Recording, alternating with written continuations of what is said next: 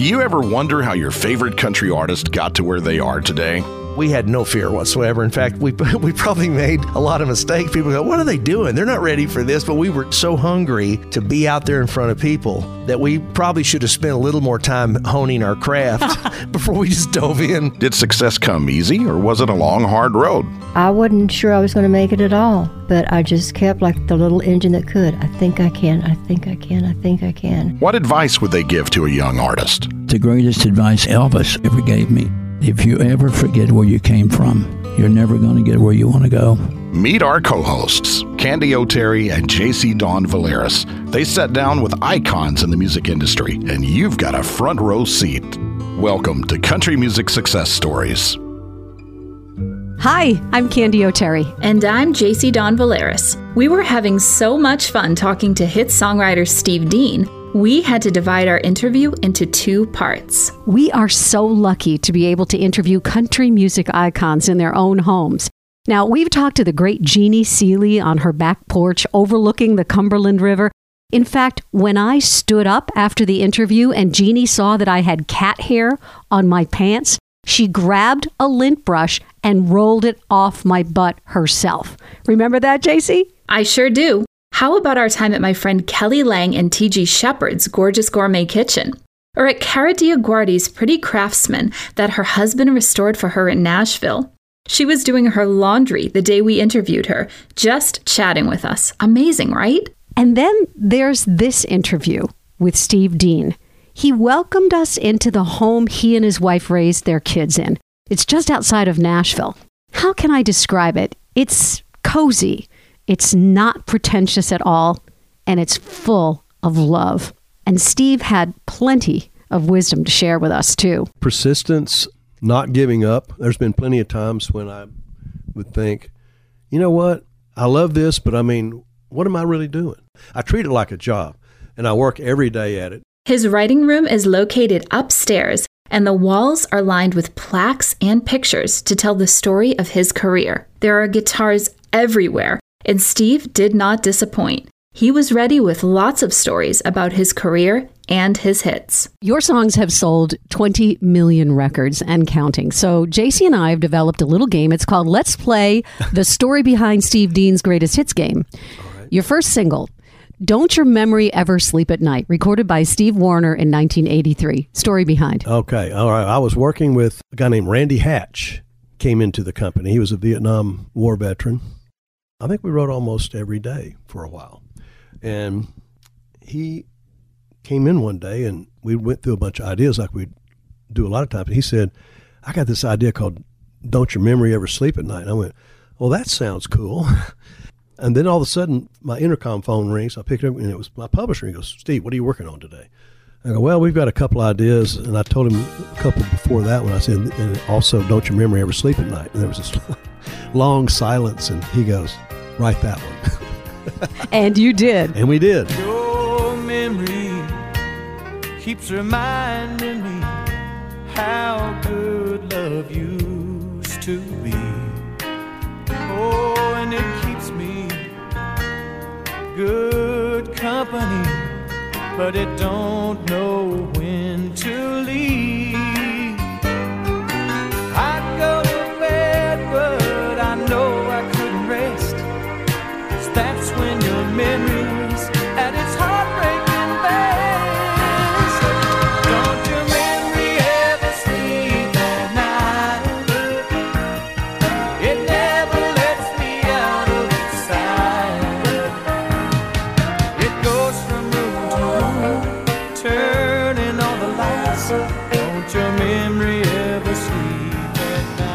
I was writing on the piano back then too. I wrote that music on the piano and uh, Randy was a really good lyricist, and so we combined that way.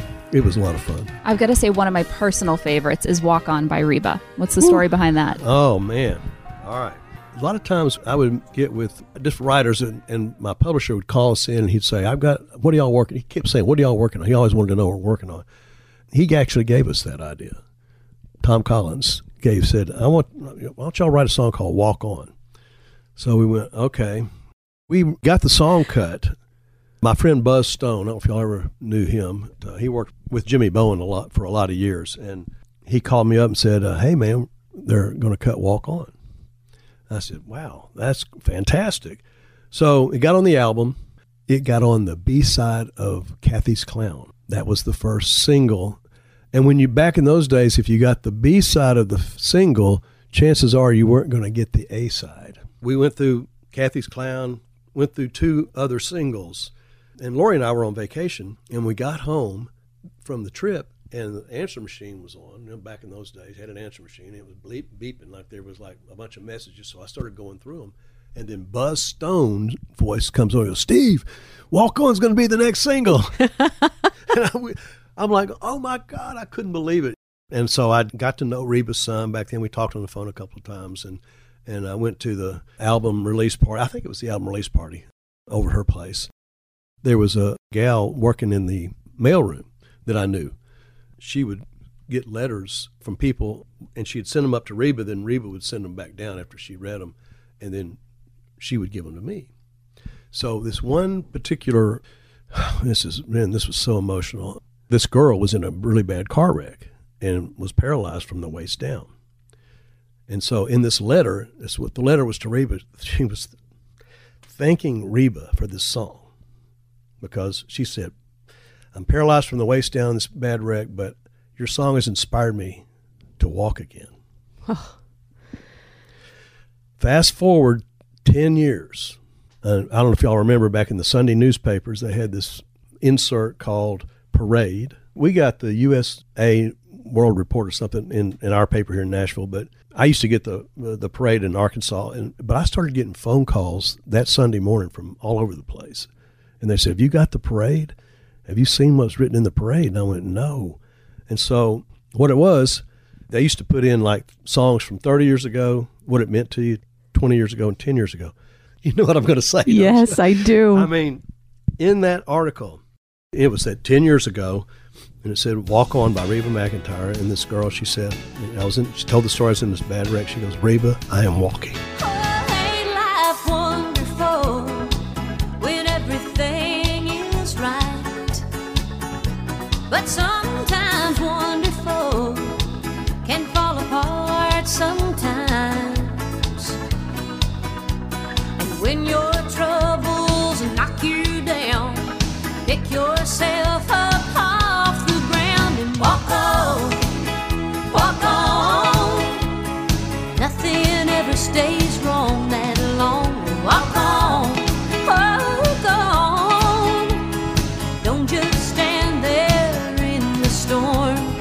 Walk toward the light till you find the sun. You'll be better off in the long run and walk on. I mean, when you write a song like that, and obviously you're in tears just telling the story, Yeah. it brings a whole new perspective to being a songwriter. It, uh, and that's why we do it, really. I mean, music touches people in all different kinds of ways. Some makes you happy, some makes you sad, some makes you think about stuff. It Takes a Little Rain by the Oak Ridge Boys. Oh man, I sat down with James Dean Hicks and Roger Murrah one day, and James had this idea called "It Takes a Little Rain to Make Love Grow," and so we sat in the office up there at Collins Music all day long and got about two lines. really, nothing happened, and so we shelved it. About eight months later, James and I were writing and, and we came across that song and we thought, man, we need to work on that. It's a really cool song. So we went down and, and uh, banged on Roger's door and he goes, what? And we go, hey, man, we want to finish this song. And we sat down this time and wrote it in a day. It takes a little rain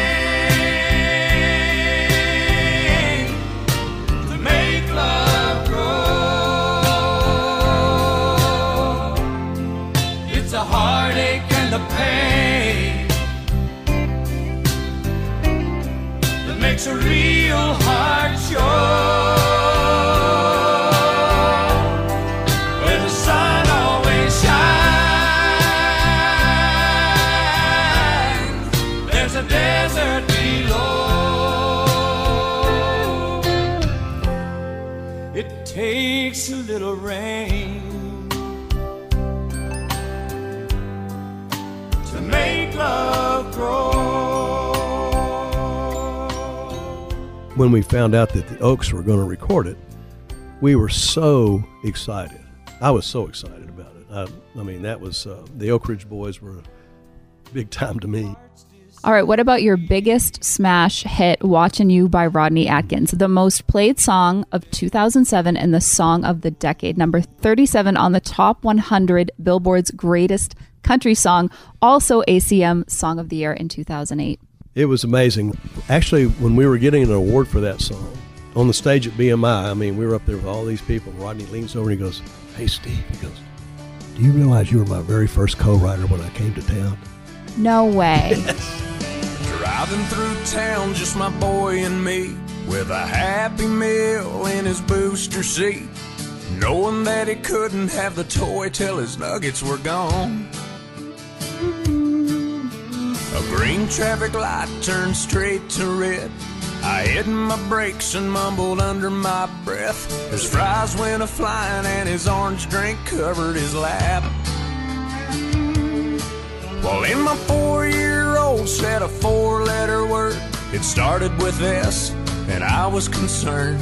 So I said, son, now where'd you learn to talk like that? He said, I've been watching you, Dad, ain't that cool? I'm your buckaroo. I wanna be like you and eat all my food and grow as tall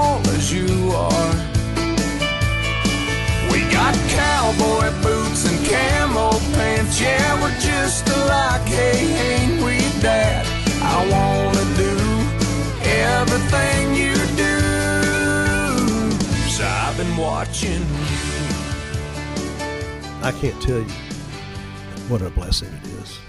Before we started today, you were talking a little bit about your nonprofit, and it's so near and dear to your heart. Yeah. Talk a little bit about that and how you decided to get started with it. Okay, freedomsingsusa.org is our website, and you can find us on Facebook that way too.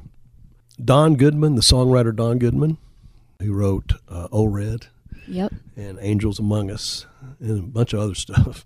I knew Don for um, a lot of years. I didn't really know him, know him. I knew who he was. I really got to know him. I think it was in June of 2014. We had our first retreat, what we call retreat. The first time I'd ever written with a, a veteran before, and Don was on that same gig, and he was writing too. So, then when we parted ways, we didn't know we'd be getting into business together. We didn't know that, but about six or eight months later, in May, I think of 2015, we decided to have our first class to write with veterans. I didn't think the veterans would like me really because I'm not that much younger than most of them. I mean, the Vietnam guys especially, and I'm not. I'm not a veteran. I mean, I was too young to, to go to Vietnam, and a lot of the veterans tell me that they should. They say, "Man, you're lucky," you know. Right. Anyway, the first veteran that spoke up and he said, "I've got some poems." Because Don, nobody was talking, and it was really kind of a, one of those situations. Well, uh, we didn't know what was going to happen. This guy named Jerry raised his hand. and said, "I've got some poems," and Don goes, "You want to read them?" And he goes, "Nope, you read them." Don started reading those poems, and man, I knew, I knew right then. I got to put on my big boy pants for this. Right. Anyway, Jerry was the guy, and about I don't know three or four weeks went by, and and Jerry and I got to be really close friends. I mean, like if Jerry walked in here right now, I just have to tell y'all, y'all excuse me, I got to go talk to Jerry for a minute, and we'd get over in the corner and start wrestling. I mean, it was just it's that kind of the coolest thing ever. Anyway, so Jerry, just to give you an example, I said, Jerry, how long were you out there? He goes, Well, I was out there for 45 days on and 45 days off. I go, Did you ever sleep? He goes, No. He goes, It was hotter than hell. He goes, It was 120 degrees and it rained all the time. And he said, I was a dozer mechanic. So I would sleep up under my blade at night and he could hear bullets pinging off his blade. And Oh my gosh. I said, What do you mean a dozer mechanic? What do y'all do with dozers? He goes, Well, we drove them right through the jungle. I go, How many dozers? And he said, Oh, about 20. You imagine 20 dozers lined up side by side going through the jungle. I said, Why did y'all do that? He goes, To expose the enemy and to free the villagers that were under the tyranny of all that. So he said he'd lay up under his blade at night and he'd see the Freedom Bird. They called it the Freedom Bird plane, which took people home, took people out of there. And he goes, I'd lay there and I'd go, Yeah, I'm going to be on that Freedom Bird plane one of these days. He goes, I know who the old Jerry's going to be if the young Jerry gets out of here alive. Oh my gosh. But the killer line of all is sometimes young Jerry turns out the light while old Jerry lies here awake all night. Wow. What a great service you're doing. Because sometimes these people can't tell their story without somebody like you who can pull it out of them. You know, we get the guitars out, and Don interviews the veterans. I'm the music guy, so Don gets the stories out. In in the midst of all that conversation, I'll say, if I came over to your house and we were going to listen to some music, what would you play for me? He, and so that's my way of finding out what kind of music they like. You know, some if it's a Vietnam War guy, it's usually like Creedence Clearwater or some kind of hard rock or the younger guys coming in. You know, there's a lot of groups they'll tell me they like that I don't even know that I'll have to. That, but uh, I'll go excuse myself out of the class for a second and I'll go dig up some of the artists that they're talking about and I'll pattern the music after that style. You know. Sure. Tell us the name of the website so people can go and look at it. Okay, it's freedomsingsusa.org.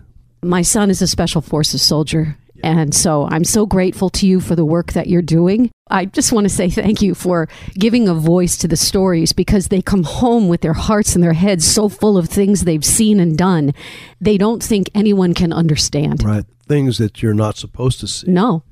And stories I'm not supposed to know. No. Mothers should not know these things. Yeah. Well, I love veterans so much. I want to go back to your story as we wrap things up here about your dad wanting to be a songwriter Yeah. and having to put food on the table and be an accountant.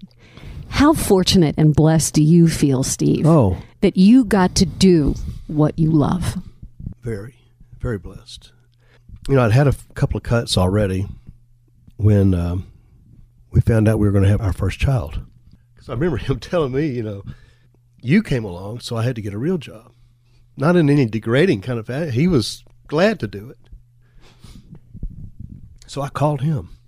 I said, Well, I guess it's time to get a real job. He said, No, sir, it isn't.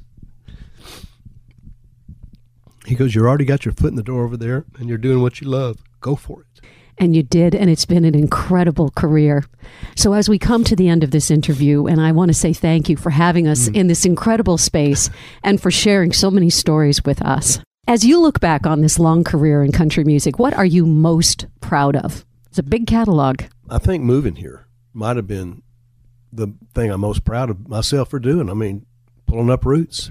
I mean, that's a God thing right there. And probably young too. Young and stupid, right? Final question fill in the blank. The key to my success in country music has been what? Persistence, not giving up. There's been plenty of times when I would think, you know what? I love this, but I mean, what am I really doing? I treat it like a job and I work every day at it. It's not like a job where you go in every day and, and you get a paycheck at the end of the month, you know, for what you did. It's just something that I love and I know that it's ingrained in me. Guys that were related to me that are like my grandfather's brothers and people like that that sat on the front porch with old mandolins and fiddles and did hoedowns and stuff. I mean, that has come pretty natural. But I'm just I'm worried about tomorrow so much as I'm worried about what I'm going to do today. Well, I want to say thank you so much for having us to your studio and surrounded by all these guitars and all of this inspiration. Steve Dean, thank you. Thank you. Thank you so much for being our guest Thanks, on Country Jason. Music Success Stories. Oh, it's been my pleasure, y'all. Thank you so much. Uh, y'all made a made a puddle out of me. There they are, Candy O'Terry and JC Don Valeris, two award winning interviewers who are respected and trusted right here in Nashville. Do us a favor and hit that subscribe button right now and tell your friends about the show. Follow them at Country Music Success Stories and on TikTok at Candy and JC.